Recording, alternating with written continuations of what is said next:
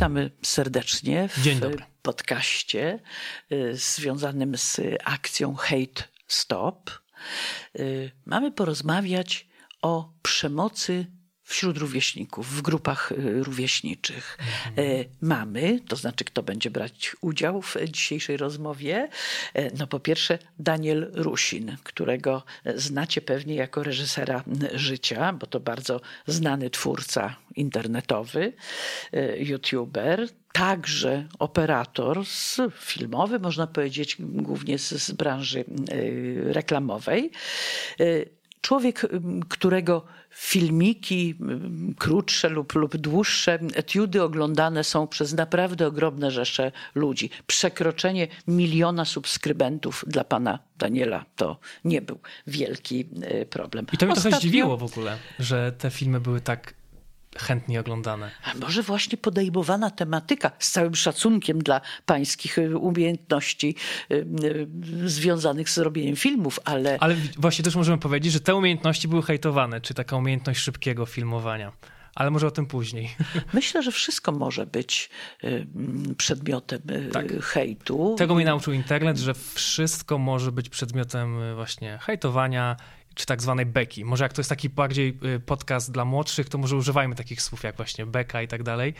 Nawet taki mój jeden film się nazywa Beka z grubej. On był Tak, też, znamy, też wiralowy. znamy filmik. Mhm, bardzo, y, y, bardzo mi się podobał. Myślę, że A to niech naprawdę, pani mi powie, nie, właśnie czy, ważny. to niech pani mi powie, czy właśnie to, że kilka razy się chwaliłem, chociaż ja bym tego nie nazwał chwaleniem, tylko mówiłem, że te filmy robimy w dwa lub trzy dni, że właśnie jestem i reżyserem, i operatorem, i montuję, że tak to robimy na szybko. No i mówiłem, że mam taką jakby mm, takie coś w sobie, że potrafię szybko filmować. Też oczywiście sprzęt na to pozwala, bo kiedyś wiadomo, duże kamery były i Wiadomo, tak dalej, a tak. teraz naprawdę aparat, obiektyw, autofokus. W ogóle w świecie filmowym istnieje zawód y, ostrzyciela, czyli ktoś nam ostrzy, żeby obraz był po prostu ostry, ale teraz autofokus pozwala, że robi maszyna to sama. I kilka razy właśnie powiedziałem, że no, tak filmujemy szybko, no i był hejt, że jak można robić takie ciężkie filmy w dwa czy trzy dni. Y, Och, no odnosząc to do I było, że sytuacji... jestem narcyzem, że tak się chwalę. Rozumiem. Odnosząc to do sytuacji w, w grupach młodszych ludzi, w grupach e, rówieśniczych, no przecież jakżeż często fakt, że jakiś dzieciak zajmie dobre miejsce w jakiejś olimpiadzie, czy w jakimś konkursie przedmiotowym, czy artystycznym, jakże często z tego powodu jest e, hejtowany. Więc e, to, co może wyzwalać w innych hejt, to jest rzecz bardzo ciekawa sama, sama w sobie, ale e, jeśli, jeśli pan pozwoli, to jeszcze dwa słowa o drugim z rozmówców, Proszę czyli bardzo. o mnie, Aleksandra Piotrowska. Jestem doktorem psychologii związanym z Uniwersytetem Warszawskim, ale specjalizuję się w problematyce rozwoju i wychowania. I całe moje dorosłe i zawodowe życie właściwie wokół y, problemów związanych z dziećmi, młodzieżą, rodziną, funkcjonowaniem szkoły się y, kręci. Myślę, że niezwykle ważna tematyka, a Tak. to, czego dzisiaj dotykamy, y, przemoc w relacjach y, rówieśniczych, zdecydowanie zasługuje y, na to z różnych powodów, żeby zająć się nią dokładniej. Panie Danielu, ale jak słyszy pan takie hasełko przemoc wśród rówieśników, to proszę mm, być tak uprzejmym i wymienić, ja, jakie zachowania przychodzą panu na myśl. Tu podpowiem tylko, można też z własnego doświadczenia sprzed lat. Ja w ogóle myślę, że każdy z nas właśnie zna tą definicję przemocy. Czy to jest jakieś obgadywanie, dokuczanie, mniejsze lub większe, fizyczne czy werbalne, ale też pewnie pani powie, że to było zawsze i to chyba zawsze będzie. Jak ma już pani tam kilkanaście, kilkadziesiąt lat doświadczenia, no to ta przemoc zawsze była w szkołach, prawda? Czy taka ta rówieśnicza przemoc i teraz też jest. Myślę, że mm, przemoc jest nieodłączną częścią naszego życia. Czyli Rzecz człowiek tym- jest zły z natury? Och, to musielibyśmy przyjąć, że y, zachowania przemocowe może realizować y, tylko zwyrodnialec, człowiek, który jest z natury zły, a to nie jest tak prosto. Bo dzieci też bywają okrutne. Dzieci Ale oczywiście, okrutne. że to wcale nie znaczy, że są podłe i niedobre. Zachowania zarówno wspaniałe, jak i zachowania straszne, krzywdzące innych, jest w stanie zrealizować właściwie każdy z nas. Takie, takie niestety jest y, życie. Z tych przykładów, które Pan wymienił, zachowań przemocowych, y, widzę, że nie ogranicza Pan rozumienia tego zjawiska przemoc tylko do takich aktów fizycznej agresji. Nie, prawda? oczywiście to taka mhm. agresja, przemoc y, psychiczna, werbalna, internetowa też jest bardzo dotkliwa. Te negatywne komentarze. Zresztą ile się słyszało jakichś nawet naprawdę samobójstwach, czy dzieciaków, czy starszych osób przez hejt w sieci, bo ktoś coś napisał, ktoś rzucił jakieś zdjęcie, no też to bardzo dotyka. O dziwo zauważyłem, że taki ból psychiczny jest teraz cięższy do zniesienia niż ból fizyczny. U młodych szczególnie. Może zawsze był, tylko nie przyglądaliśmy się temu tak dokładnie. Oczywiście. Proszę zauważyć, że myśmy przez wieki, jeśli nie tysiąclecia, wychodzili z założenia, że tak naprawdę człowiek to jest dopiero wtedy, kiedy pracuje, kiedy jest dorosły i tak dalej. A te lata wcześniejsze to taki dopiero zadatek na człowieka. Nie ma co się tym za bardzo Dużo się przejmować. zmieniło, prawda? Dużo się zmieniło. Żyjemy w świecie, gdzie tak, Dużo jest tak pełno takich zmian kulturowo-obyczajowych, że ja już pomału nie ogarniam czasami ale z tych zmian to się akurat bardzo, bardzo cieszę. Póki co myśl Korczaka, zgodnie z którą dziecko nie jest zadatkiem na człowieka, tylko człowiekiem, ma się, ma się coraz lepiej. Myślę, że stąd między innymi wynika podjęcie problematyki przemocy rówieśniczej. Nie? Już nie lekceważymy tego zjawiska. Nie mówimy, że od normalnie dorastające koguciki to się dziobią, tak, się walczą o miejsce w strukturze dziobania i tak dalej. Y, nie, dzisiaj doceniamy y, konsekwencje i skutki takiej, takiej przemocy. A tak na marginesie, panie Danielu, jak pan myśli, czy tylko takie niszczące, y, niedobre są konsekwencje stykania się z przemocą rówieśniczą, wtedy, kiedy się ma kilka czy kilkanaście lat? Znaczy tak, są, są na pewno negatywne. W ogóle... Mm Fajnie, że o tym rozmawiamy, bo trzeba podkreślić, i o tym też teraz ludzie w końcu mówią głośno, że naprawdę dzieciństwo wpływa na dorosłość człowieka.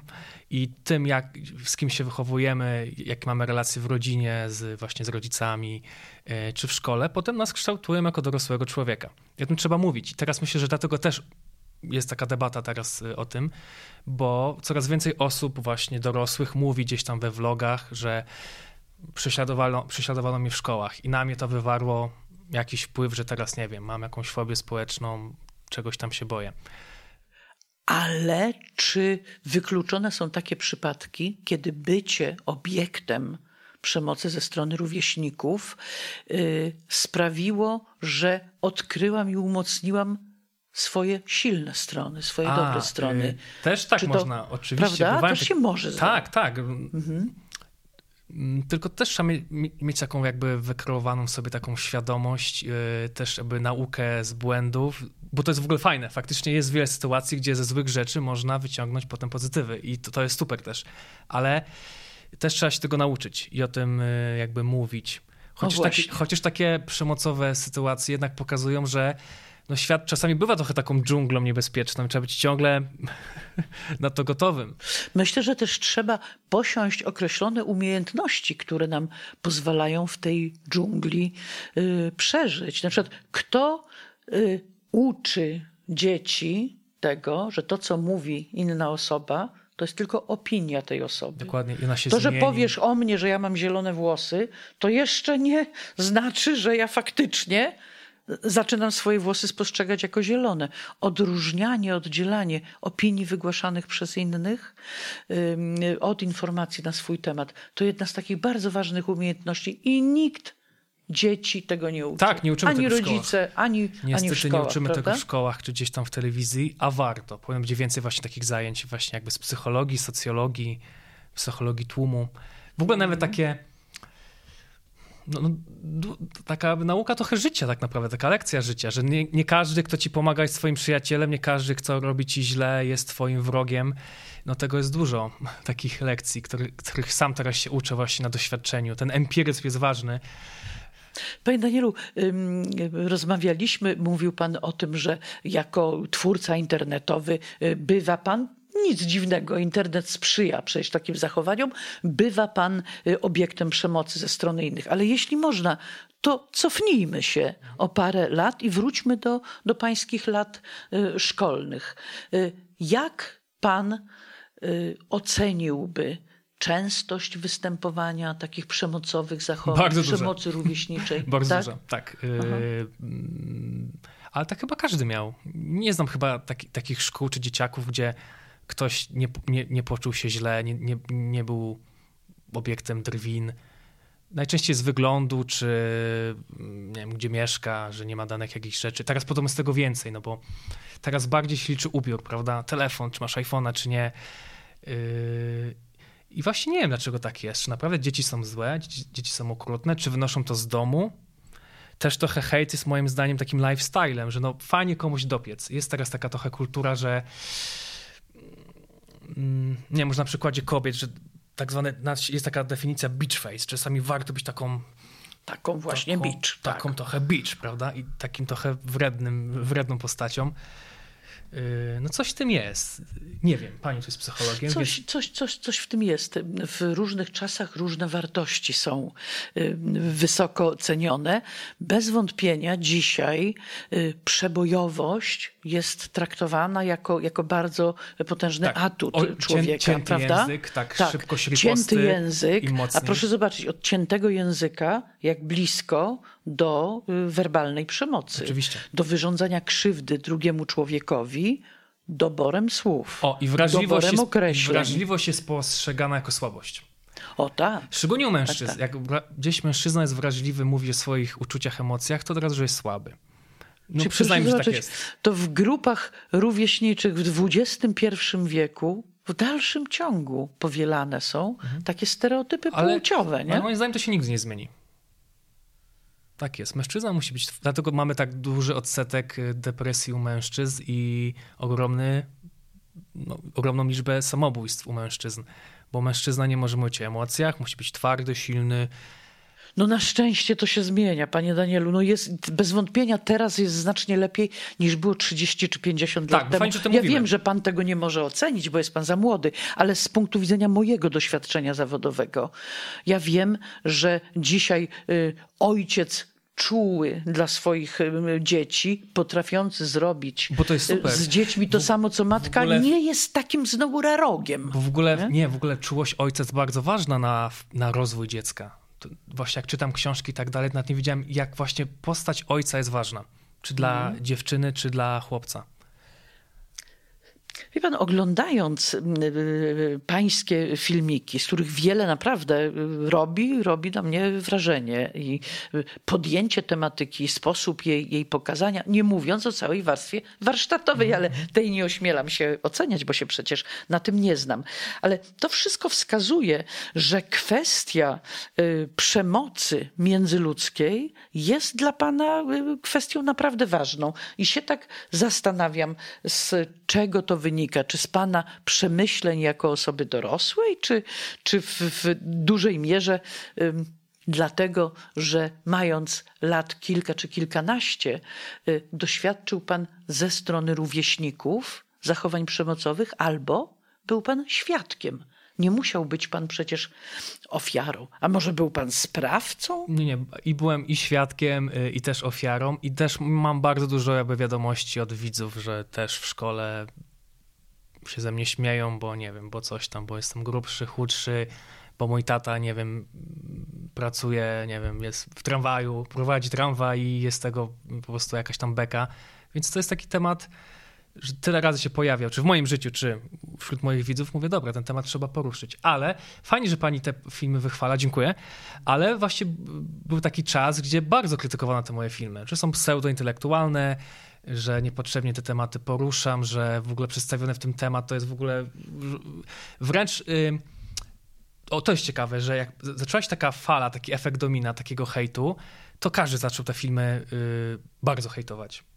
Ja byłem w szoku aż, że jak nagle były takie powiedzmy popularne, było dużo artykułów też w mediach i nagle jak poszła fala, że to są właśnie pseudo takie moralizatorskie, że złe podejście do tematu, to wszyscy zaczęli je hejtować.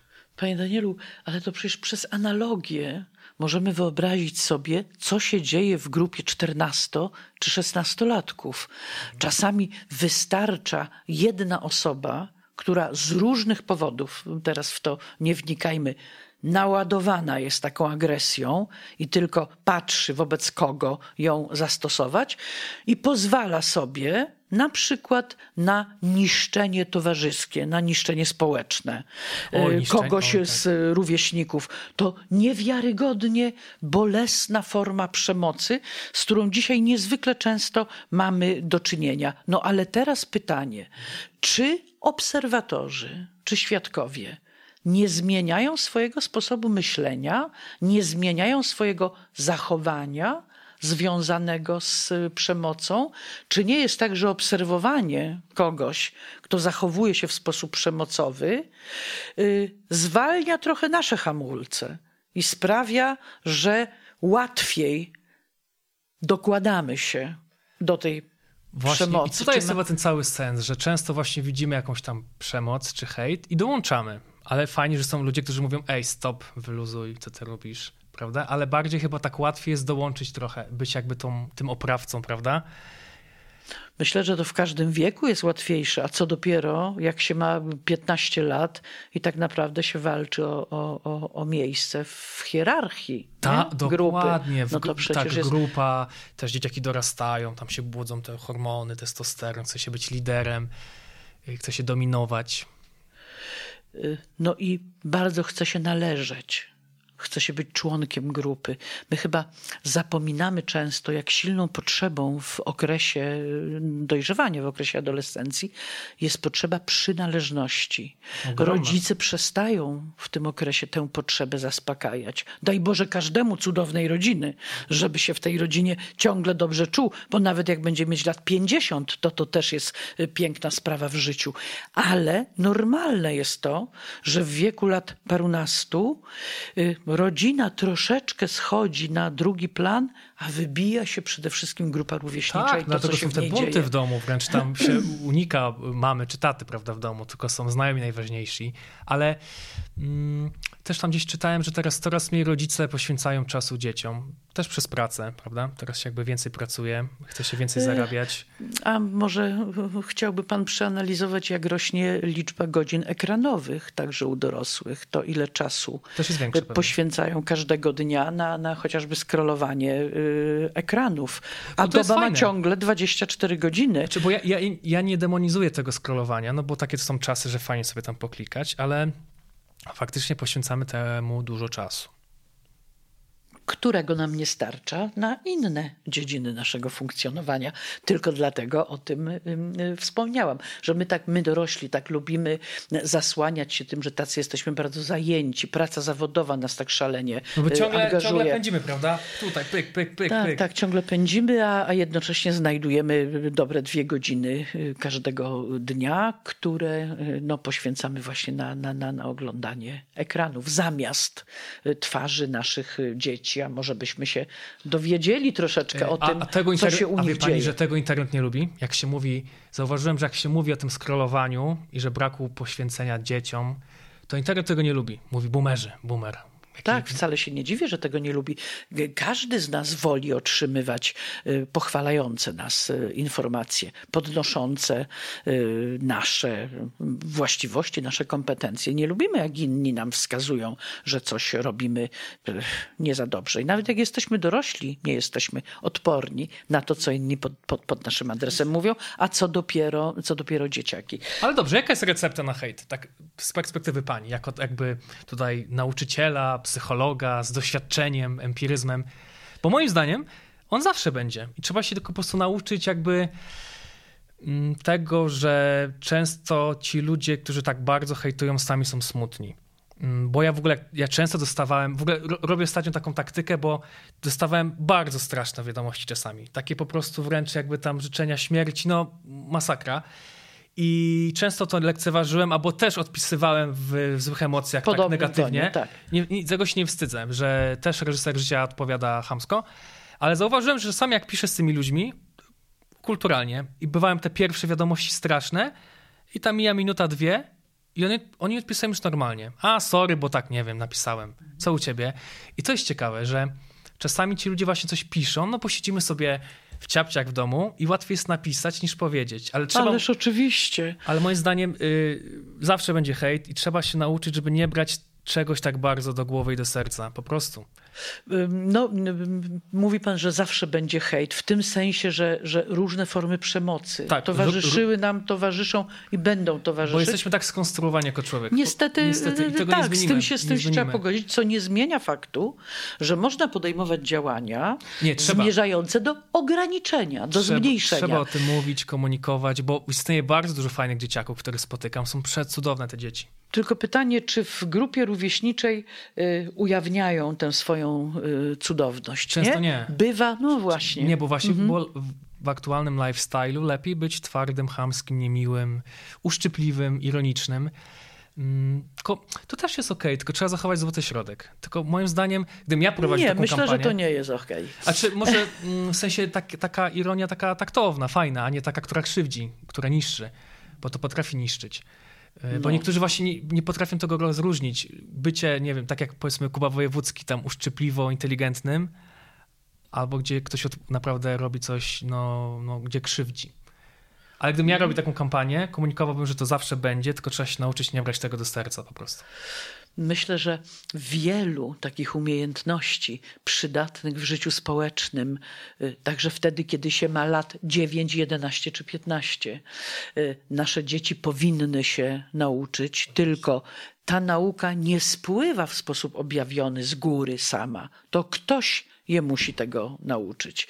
I teraz no, pojawia się y, pytanie, pytanie kto? Byłoby cudownie, gdyby z domów wynosili taką umiejętność swobodnego wypowiadania własnych y, opinii, a jednocześnie traktowania to, co się słyszy pod własnym adresem, tylko jako opinie innych. Prawda? To by było dużo. Ale przecież trzeba się nauczyć, y, do nie wiem, prosić o pomoc, trzeba się nauczyć y, odmawiać. Mamy do tego święte prawo.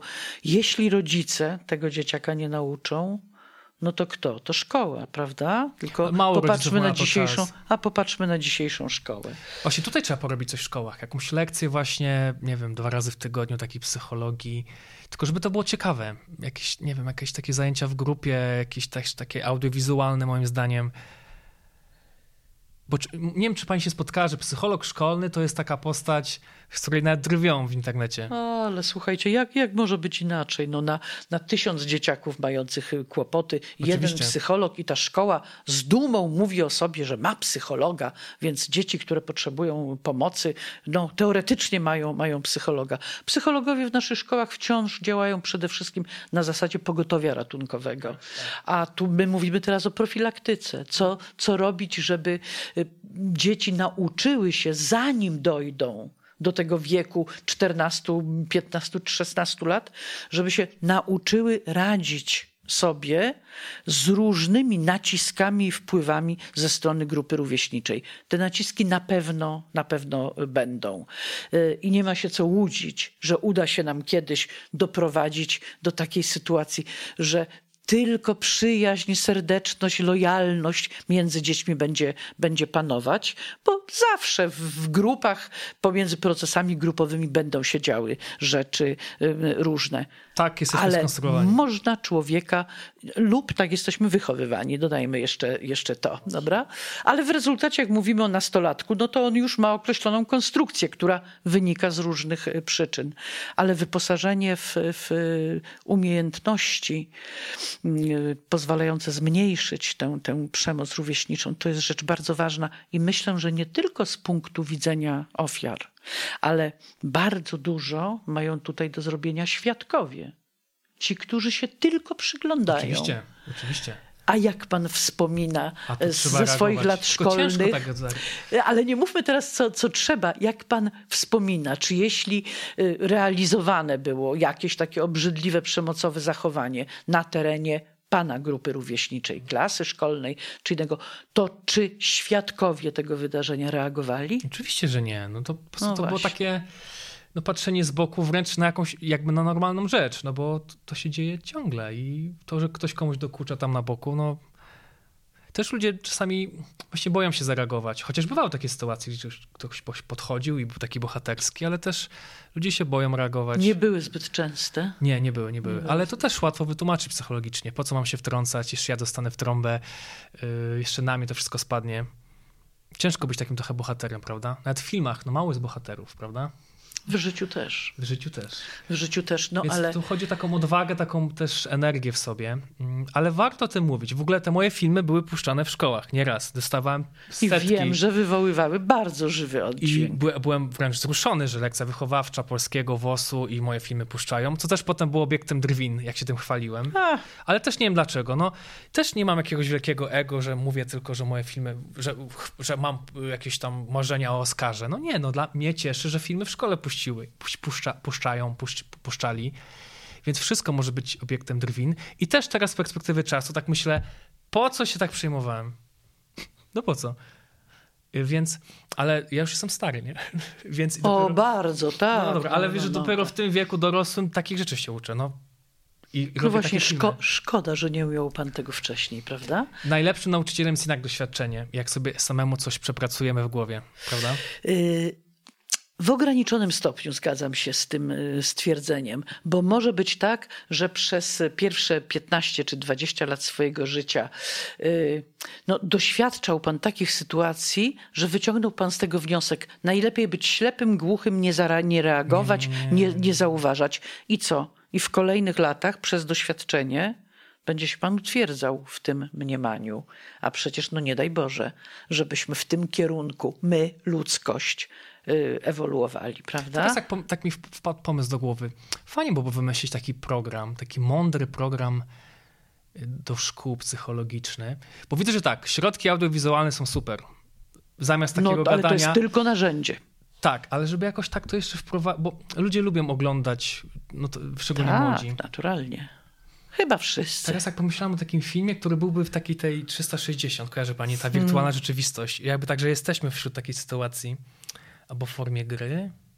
Hmm. No cóż, panie Danielu, to życzę, żeby się udało panu. A może razem tego zrobimy. typu ja zapraszam, projekty. Ja zapraszam do współpracy. dziękuję, dziękuję bardzo. Miejmy nadzieję, że, że będą e, powstawały e, różnego rodzaju e, filmy, książki, artykuły i tak dalej, które pomogą młodym ludziom radzić sobie ze zjawiskiem przemocy rówieśniczej. Dziękuję bardzo. Dziękuję za rozmowę.